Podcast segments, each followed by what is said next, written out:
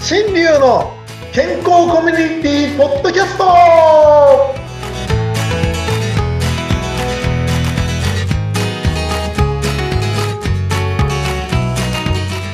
ミスターマウスピースこと大橋新龍です。はい、お相手はフリーアナウンサーのうなみくよです。先生、今週もよろしくお願いいたします。はい、よろしくお願いします。先生、先週の続きなんですけど、なんか、なんだろう、栄養失調になるとか、確かね、ずっとしばらく栄養のお話されてたんですよ。で、今、はいはいすごく重大なことを発見したっていうところで確か終わってるんですよ。は前い回。はい。気になってしょうがなかった んです。ああ、もう眠れなかったですよね。おー僕もね、昨日1時間半しか寝てないんですよ。本当ですか、それ。 本当ほんとね、睡眠障害じゃないかと思うようになってきましてね、最近ね。大丈夫ですか ほんで、全然元気なんです、これが。不思議ですはよ。はい、ちょっとナチュラルハイ的な感じでしょうか。 うん、まあ、常にそうですけど。 はい。まあ、ちょっと余計な話ですけどね。あの、この睡眠障害の話、たまたまちょっと今言いましたけど、これも続きます。ということで、まずはい栄養失調から話をしたいと思います。はい、よろしくお願いいたします。えっと、前回ですね、あの、歯が削れるから栄養失調になるんだよって話をしたんですね、最後ね。そこれはなんでかなっていうお話だというところです。う。うん。これね、本当によく言われてるんですよ、歯医者さんの中では。みんな知ってる話なんですね。あ、そうなんですうね。ん。で、もし知らないというんことがあれば、それはね、若い頃に忘れていたっていうだけですね、これはね。うんうん。まあ、そんな状況の話です。歯医者さんにとっては一般的な話なんで、はい。まあ、どの歯医者さんにもね、聞いていただいて、そうですよとしか言いようがない話です。で、ただ、そうですね、あ老化とね、関係させてくるって話は今まで聞いたことが僕もなかったんで、うん。まあ、皆さんの中でね、老化は知らないよみたいなこと言われる方もいらっしゃるかもしれません。はい。で、これどういうことかと言いますとですね、歯ってやっぱりぶつかると削れちゃう。前にね、ダイヤモンドはなんで削るのっていう話をしたと思うんですね。うんえーはい覚えてらっしゃるかわかんないですけど、ダイヤモンドはどうやって磨くんだ、うん、ダイヤモンドでそうそうそうそうそすう、よでダイね。うんダイヤモンドはあの綺麗な、一番綺麗だって言われているブリリアンカットっていうね、よくダイヤモンドの絵を描くとああーの三角形みたいな。はいね。一番高価なやつだ。そうそう。正面から見てっていうか、どっから見ても綺麗にカットされてるっていうね。えーそういう、えー綺麗な、ダイヤモンドというとこの形っていう想像する形。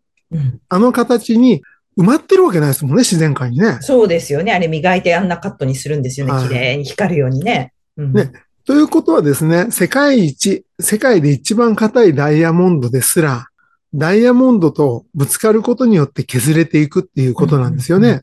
なるほど。ね、ダイヤモンドはあの形に削るために鉄で一生懸命磨いたって鉄が削れるだけで、形がうん整うわけがないということなんです。つまり、同じ材質で同じ材質のものを、あ同じ材質でぶつかっちゃうとどうしても削れちゃう。どんなに硬くても削れるよっていうのが、ね、これでご理解できたと思うんですけど、うん。つまり、歯も上と下で違う材質の人がいれば、それは弱い方が削れていきますし、どんなに硬くしても上と下が同じだから、その歯が削れちゃうんです、使えば使うほど。そっか。うんうんうんうん。ね、あの、生まれたてのね、生えたての歯とか、生まれたての、うん、赤ちゃんの歯って言ってもあれだけど、あの、生えたての歯を見てみると、歯って結構ね、丸いんですよ。あ、そうなんですね。そうん。う。で、とんがったところっていうのは、なんかこう、少しとんがったところもあるんだけど、そのとんがったところよりも、もうなんかね、こう、山の峰みたいな、うんうんうんもうエッジが立つというまではいかないけど、うんね、こう、歯で削った後ベロで触ると角が立ってるなとかっていうね、ご存知の方もいらっしゃると思いますが、あの、生えたての歯にそんなとんがったところはないんですね、基本的に。うん。うんうんうんうん。ところが、その上と下でぶつかっているうちにだんだんだんだん削れて角が立ってくるわけですよ。ほう。ね、山みたいになっているものがどんどんどんどん削れて平らになってきて、うんうん。横の面と平らになった面で角が立ってくるっていう。こういうことが起こってくるんですね。る。うんうん。で、まあ、角が立つっていうのは、それはね、削ってもらわなきゃいけないんだけど、あの、なんで栄養失調になるかと言いますとね、はい。今、削れ、あの、なんていうのかな、こう、丸まってるみ山の峰みたいなものと山の峰みたいなものがぶつかっていくと、当たるところっていうのは点なんですよ。そうですね。丸いものと丸いものがぶつかると点でぶつかります。はい。ところが、削れていくと面でぶつかるようになります。削れてって。あーあー。つまり、点でぶつかっているときは、ハサミのように食べ物をカットできるんですよ。そういうことか。うんうんうん。うん。ところが、面と面だと、押しつぶすしかできなくなってくるんですよね。そういうことですね。うん。だから、どんどんどんどんその、ちょっとした力で、その細胞の中に入っている、食べ物の中に入っている栄養っていうのは結局、細胞膜とか細胞壁って言われたものにある細胞の中の細胞質というところが一番いっぱいいろんなものが入ってるって考えると、うん細胞壁とか細胞膜を壊さなきゃいけないんですよ。うんということは、そこを、その細胞膜、細胞壁っていうのを切るために、ハサミみたいな状態だと効率よく切れるけれども、はい。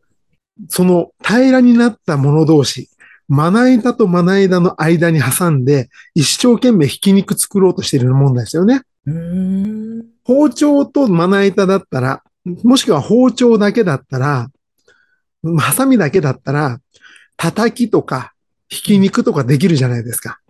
そうですね。あ、そとっこかろそっか。ねねところが、まな板同士で上から一生懸命押して、まな板とまな板の間にお肉入れて一生懸命押したって、なかなかひき肉なんかにならないと思いませんうん、なるほど。そう、わかりました。ようやく意味わかりました。確かにねそうですね。うんそうなると、もうただ単に、その押しつぶすという力は、すごい力がいるっていうのは、ね、料理されてる方はイメージがつくと思うんです。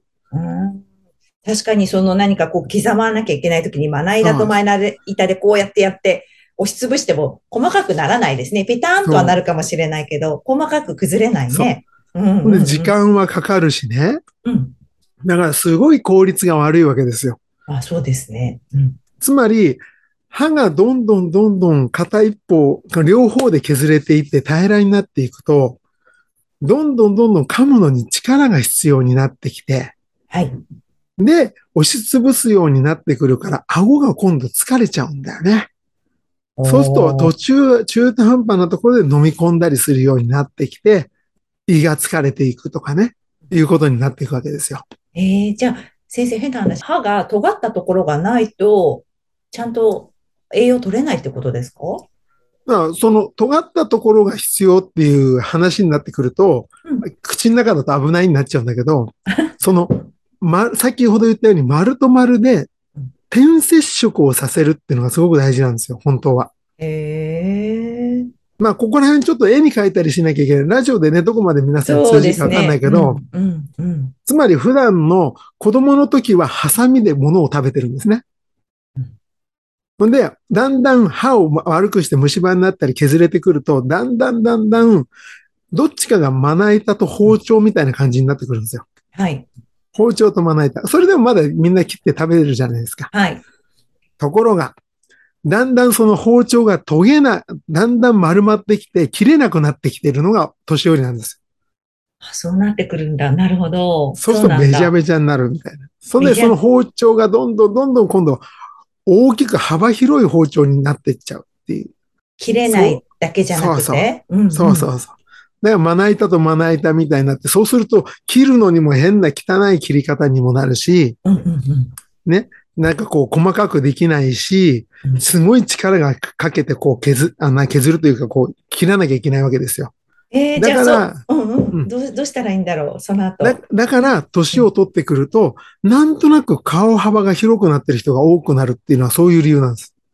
歯の原因だったんですね、そしたら。そうそう。歯が削れて平らになるから、横に馬とか牛とかみたいにぐちゅぐちゅぐちゅぐちゅ噛み、 あーあすりつぶさなきゃいけない。馬、馬の食べ方で分かりました。なるほど。あーそうするとあーってやりますよね。うんそうそう そう。そうすると、目の、目の横の側頭筋っていうところとか、ほっぺたの後筋とかが、どんどんどんどん発達して、だんだん顔が少し大きくなってくるように見えちゃう。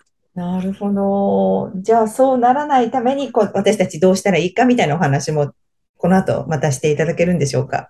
これはもう簡単です。簡単 です。簡単です。うんマウスピースをするしかないん です。はい。そっか、そこに来るんですね。そうなんですよ。ね、上下が削れちゃって、今度は高さが低くなるっていうのもあるので、だからもう子供の時から歯が削れないようにして長持ちさせるという時代にもうなってたんですね。うーん。だけど未だにその全体的に歯が削れちゃうので、今まで歯医者さんはその周りの悪いところが一箇所だったら周りに揃えて作るしかなかったんですよ。うんうんだから歯がゆいことばっかり今までうん。うん。治療してて、いや、いくらやってもまた悪くなるとかっていうのが繰り返されちゃうんですね。そっか。そこを、だからマウスピースをすることによって、削れないように守ってあげるってことですね。そうです、そうです。うん。で、こういう話をしてくれて、あの、マウスピースをどうのこうのなんてね、あの、入れた方がいいよぐらいにしかみんな今まで僕聞いたことなかったんだけど、うんいよいよもって年齢も年齢でもう100歳を超え始めてきているので、マウスピースを入れなければならない時代になってるって言い方になってます、今。そうなんですか。そうなんですよ。